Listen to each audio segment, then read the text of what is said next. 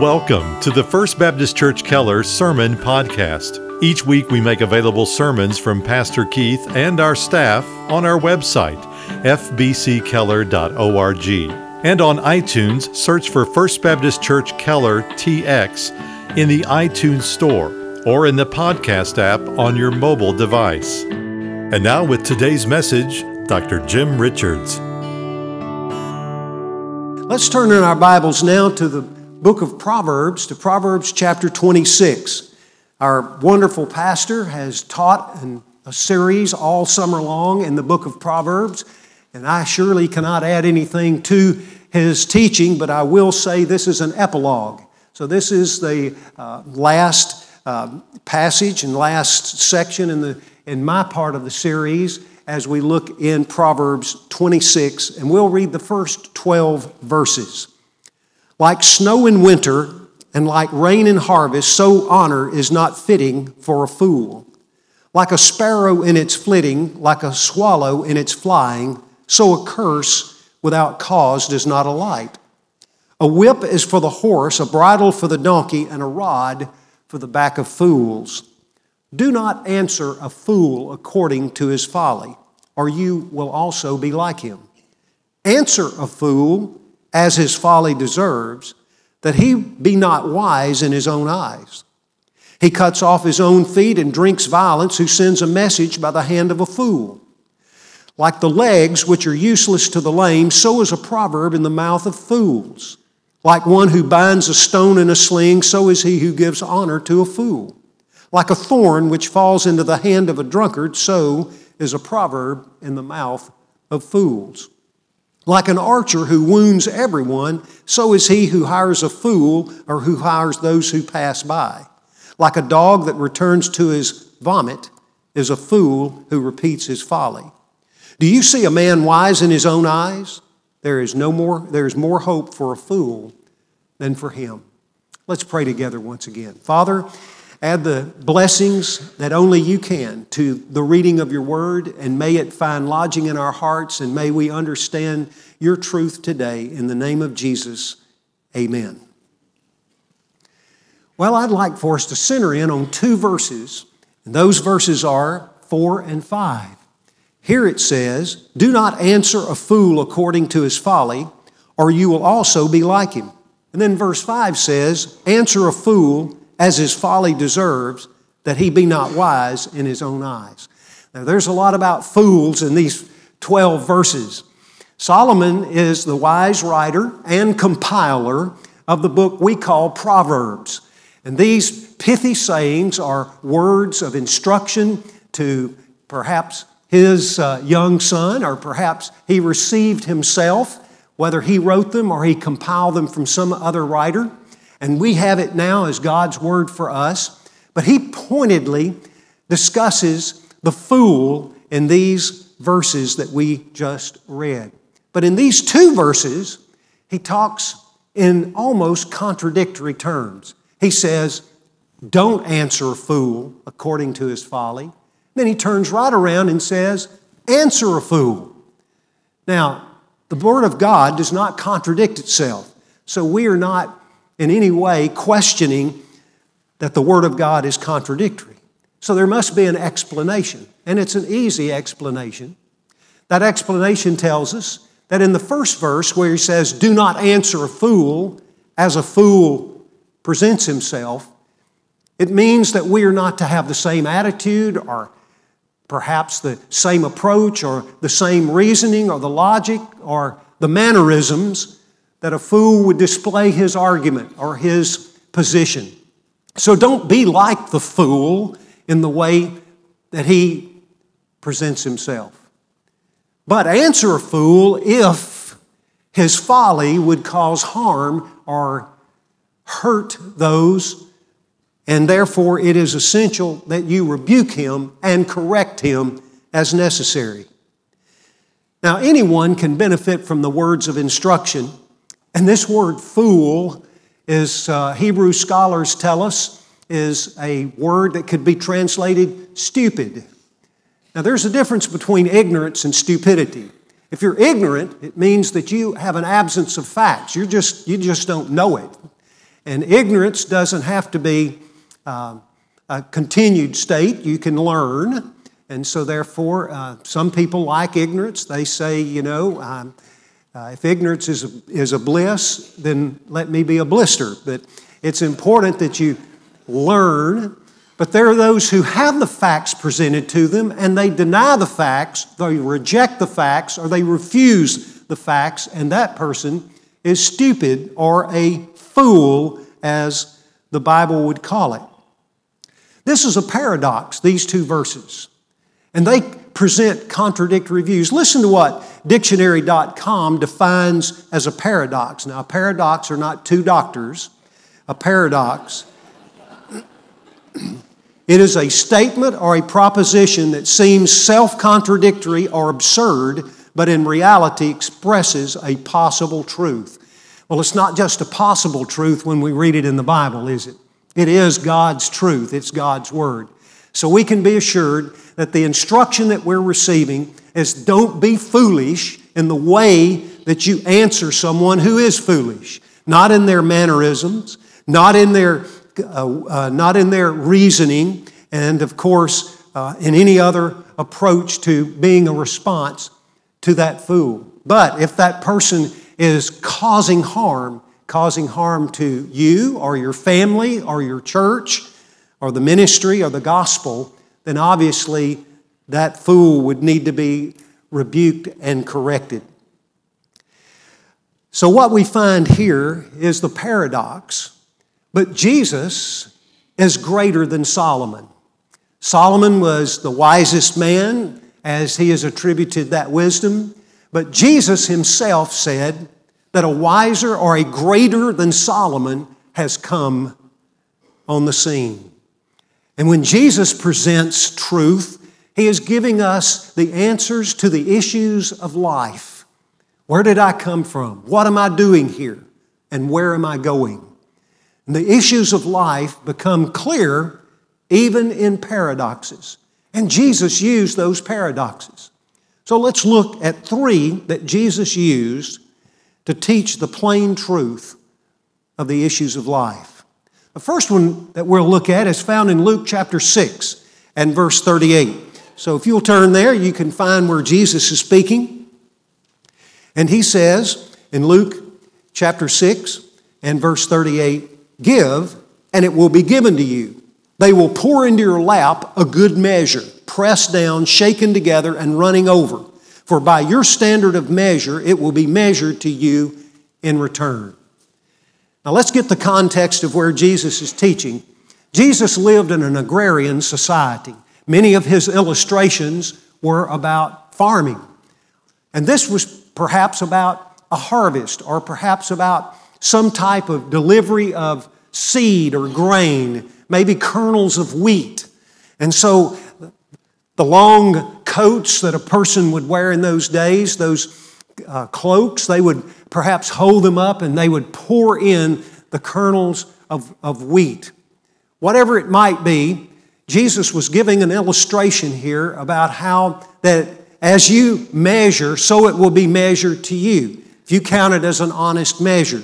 Now, Jesus wasn't necessarily addressing finances, although that does come up. But what he was talking about here was particularly generosity. But he said, You've got to give in order to get. Now, this past Sunday and last week, we had some wonderful teachings about apologetics, how to stand for truth and how to identify false teachers. False teachers were present in the first century.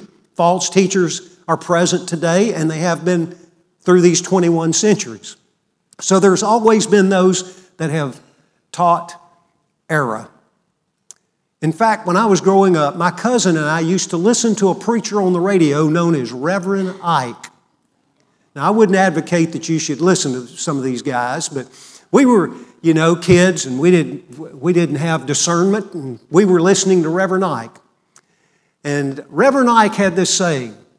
He said it, that if you will give me a dollar, I will send you a prayer cloth, and you can put that prayer cloth in your wallet. And because of that, you will never have an empty wallet. And so my cousin Terry, he sent off a dollar to Reverend Ike. He got the prayer cloth in the mail. He put it in his wallet.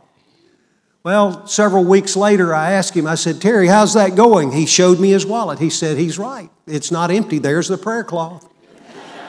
and that's all there was. Well, these false teachers have a name it, claim it approach, and they would say that you have to give in order to get, in order to give, in order to get. But it's still a truth that as we give out, so we may benefit. But Jesus was speaking about human generosity being reciprocated by divine generosity. And you don't always measure that in dollars and cents. So as you give, you get back. It may not be that you give a dollar and you'll get $10, as some of these false teachers would say. But the return is usually intangible and much more valuable than dollars and cents. To keep a perspective about giving and getting, Proverbs 3 9 tells us, Honor the Lord with your wealth and with the first of your produce. Under the Old Testament law, and even prior to the Old Testament law, there was the principle of tithing 10%. And if you are a New Testament believer, that should be a starting point for you. So as you give your 10%, and then above that, you are giving the first of your produce.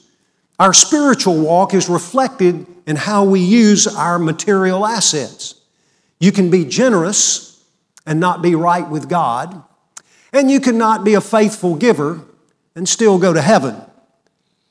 But God would have you to have the right perspective in the sense that He owns it all.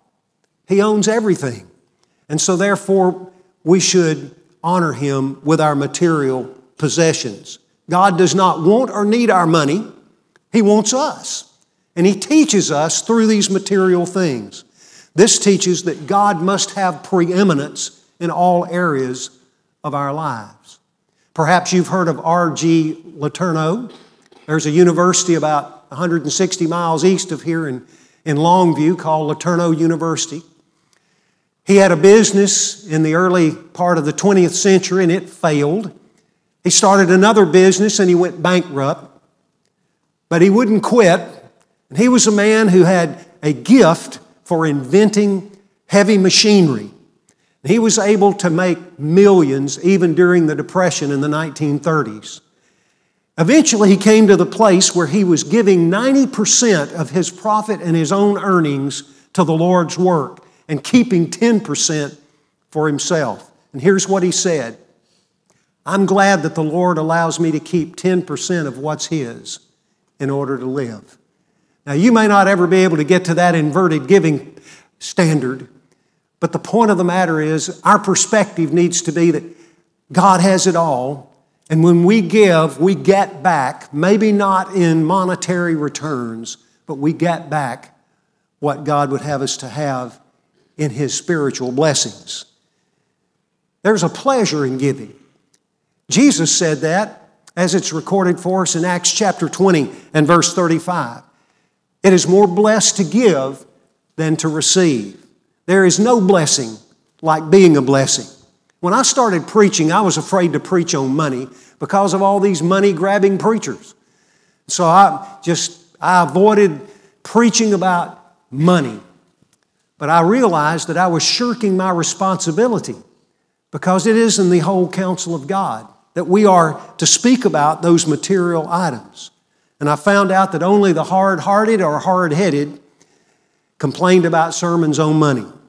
Now, wealth is no sign of spirituality, but neither is poverty. And poverty is no virtue, but generosity is. The old time preachers used to say you need three books to run the church you need the good book, you need a song book, and you need the pocketbook. Well, we can do all of those electronically now. Used to, it would bless to hear the pages of the Bible rustle as people would turn in their Bibles. Now you see the glow on their face when they open their phone or their iPad. Give to get. We give in order to get, but it's not always a monetary return. And that's what Jesus was trying to teach was the preeminence of God over all areas of our life. But he brings that home even more so in Mark chapter 8 and verse 35 in the second expression of a plain truth and paradox. So look in Mark 8:35 and you'll find where Jesus said you need to lose in order to find. Here's what he said. For whosoever wishes to save his life will lose it. But whosoever loses his life for my sake and the gospel will find it. Now that's a paradox. You've got to lose in order to find. Now, everyone wants fulfillment and satisfaction in life. People are, oh, wow, with this pandemic and the economy and all of the pressures that we live with and the difficulties that we face today in an ever changing culture and the challenge that we have as believers, it is a difficult moment. But few are willing to pay the price because you have to lose in order to win. You have to lose in order to find. In the first century, Christian martyrdom was a reality. When you named the name of Jesus, you went opposite the Roman government, and all of a sudden you came under the condemnation of the government of that day and could be put to death at any moment. And all through the centuries, there have been martyrs for Jesus Christ. And even today, in countries like India and China and in many of the Middle Eastern countries. To name the name of Jesus and to proclaim Him as we do could be a death sentence. But here in America, we still have our freedom. I don't know how long it'll last, but we still have it. And the greatest threat we have of be, is being canceled. Somebody will cancel us because we stand up for Jesus. First generation Americans said, Give me liberty or give me death. And later generations said, Give me liberty. And now the generation just seems to say, Give me. And that's where we are. A life lived for self gratification is a life that is spent. But a life lived for the Lord Jesus Christ is a life that is invested with eternal dividends. If you want to find your purpose in life, find your direction in life, find what is really the reason that you're here. Where did I come from? What am I doing here? And where am I going? Then the Lordship of Jesus Christ is how you lose your life to find it. There must be that priority. Jesus put it this way as he was teaching in Matthew 6 33. He said, Seek first the kingdom of God and his righteousness, and all these things will be added to you. The preeminence of God's will to say, Lord, here I am. Put our yes on the altar. I'm willing to do whatever you would have me to do. God, if you're calling me to preach, I'll answer that call. God, if you're calling me to be a missionary, I'll answer that call. God, if you're calling me to be a businessman like R.G. Letourneau, I'll be a businessman and serve you and honor you with the proceeds that you give me. That is a submission to the will of God. And that's losing your will in His will and finding that purpose that God would have for you. That's the plan. 1 Corinthians 10:31 says, "Whatever you do, do it to the glory of God." You see, we're not here for our happiness, we're here for our holiness. And God is transforming us as believers to be more like Jesus. And if we're not in that progression state, then we're failing in the plan because God's plan for every child of God is that we look more like Jesus. And in doing so, it's His plan and it's, it's His purpose. And when we live for ourselves and live for our own goals and not His goals, then we're losers. We're losing our lives instead of finding purpose in life. There is a process to this. Galatians chapter 5 tells us much about how life in the Spirit works. And I'll confess to you, I don't walk in the Spirit every day. I wish I could say that I had such a close walk with God that I'm always walking in the Spirit. In fact, it gets intermittent at times. But Galatians chapter 5 and verse 16 says that the, that the spirit lusts against the flesh and the flesh against the spirit. And in verse 25 of Galatians 5, it says, If you live in the spirit, walk in the spirit. So, what does that mean? To live in the spirit means that you've been born again, born of the spirit, and he lives in you. To walk in the spirit means that you let the spirit of God control and direct your path in your life. So it is a daily process. There's no abracadabra, there's no shortcut, no silver bullet, there's no easy way to become spiritual.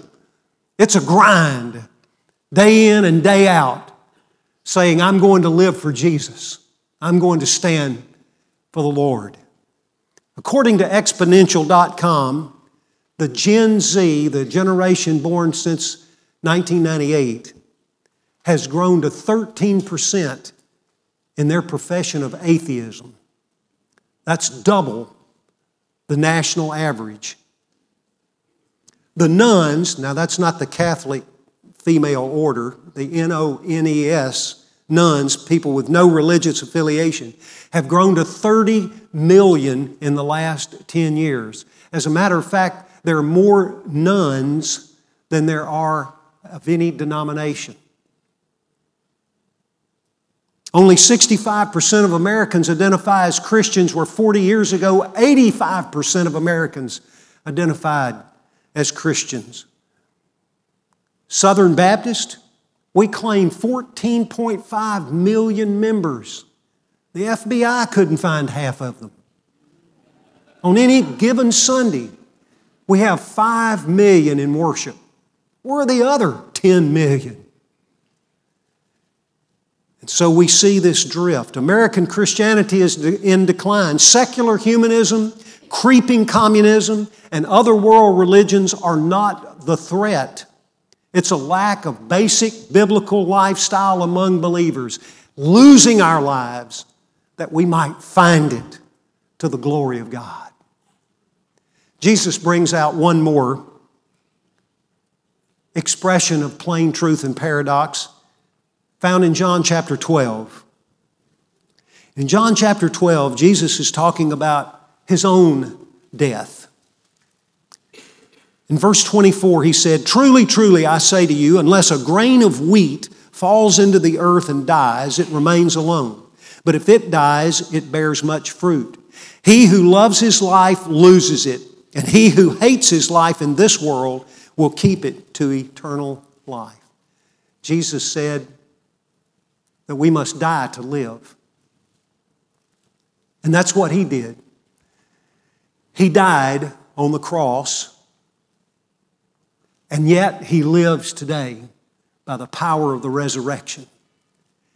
And he said, For anyone who wants to have eternal life, they must die in order to live. Now, I'm not talking about physical death here, I'm talking about spiritual death. I'm talking about death to self. I'm talking about coming to a place where you're at the end of yourself.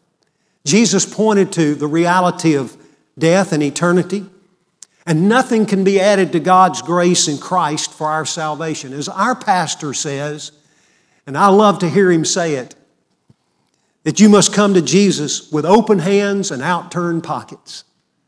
He says that often at an invitation time to say, you can come to Jesus, but you have to come to Jesus with nothing because we can't earn our way into the favor of God. It's grace, God's riches at Christ's expense. It's God's unmerited favor toward us. We must realize our condition before we can ever die to, to live. To realize our condition is to realize we're already dead. Ephesians chapter 2 and verse 1 says that we're dead in trespasses and sin.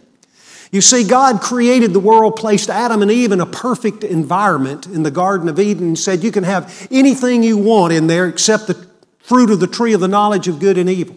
Someone said it was an apple, but it was really the pear on the ground that was the problem. And, and they chose to sin against God and do what they wanted to do instead of what God wanted done. And because of Adam's sin, every person who has had Adam for a father has had Adam's nature. Now, my wife and I have three children, and they didn't always obey us. And when they disobeyed, I would have loved to have blamed it on Eve's nature, but it was Adam's nature. And all of us have Adam's nature, and our proclivity is to do what we want to do instead of what God wants done. Our proclivity is to go away from God, not toward God. It's not a natural inclination for us. So we have a sinful nature. But not only that, when we get to a place of mental and moral accountability, we choose to go away from God. So not only do we have Adam's nature, but we also choose to be sinners. And because of that, we find ourselves before a holy God unacceptable. 1 John 1 8 says, If we say we have no sin, we deceive ourselves and the truth is not in us. We're a fool. Because the truth is, we are sinners. And we fail to meet God's holy standard, and that's perfection.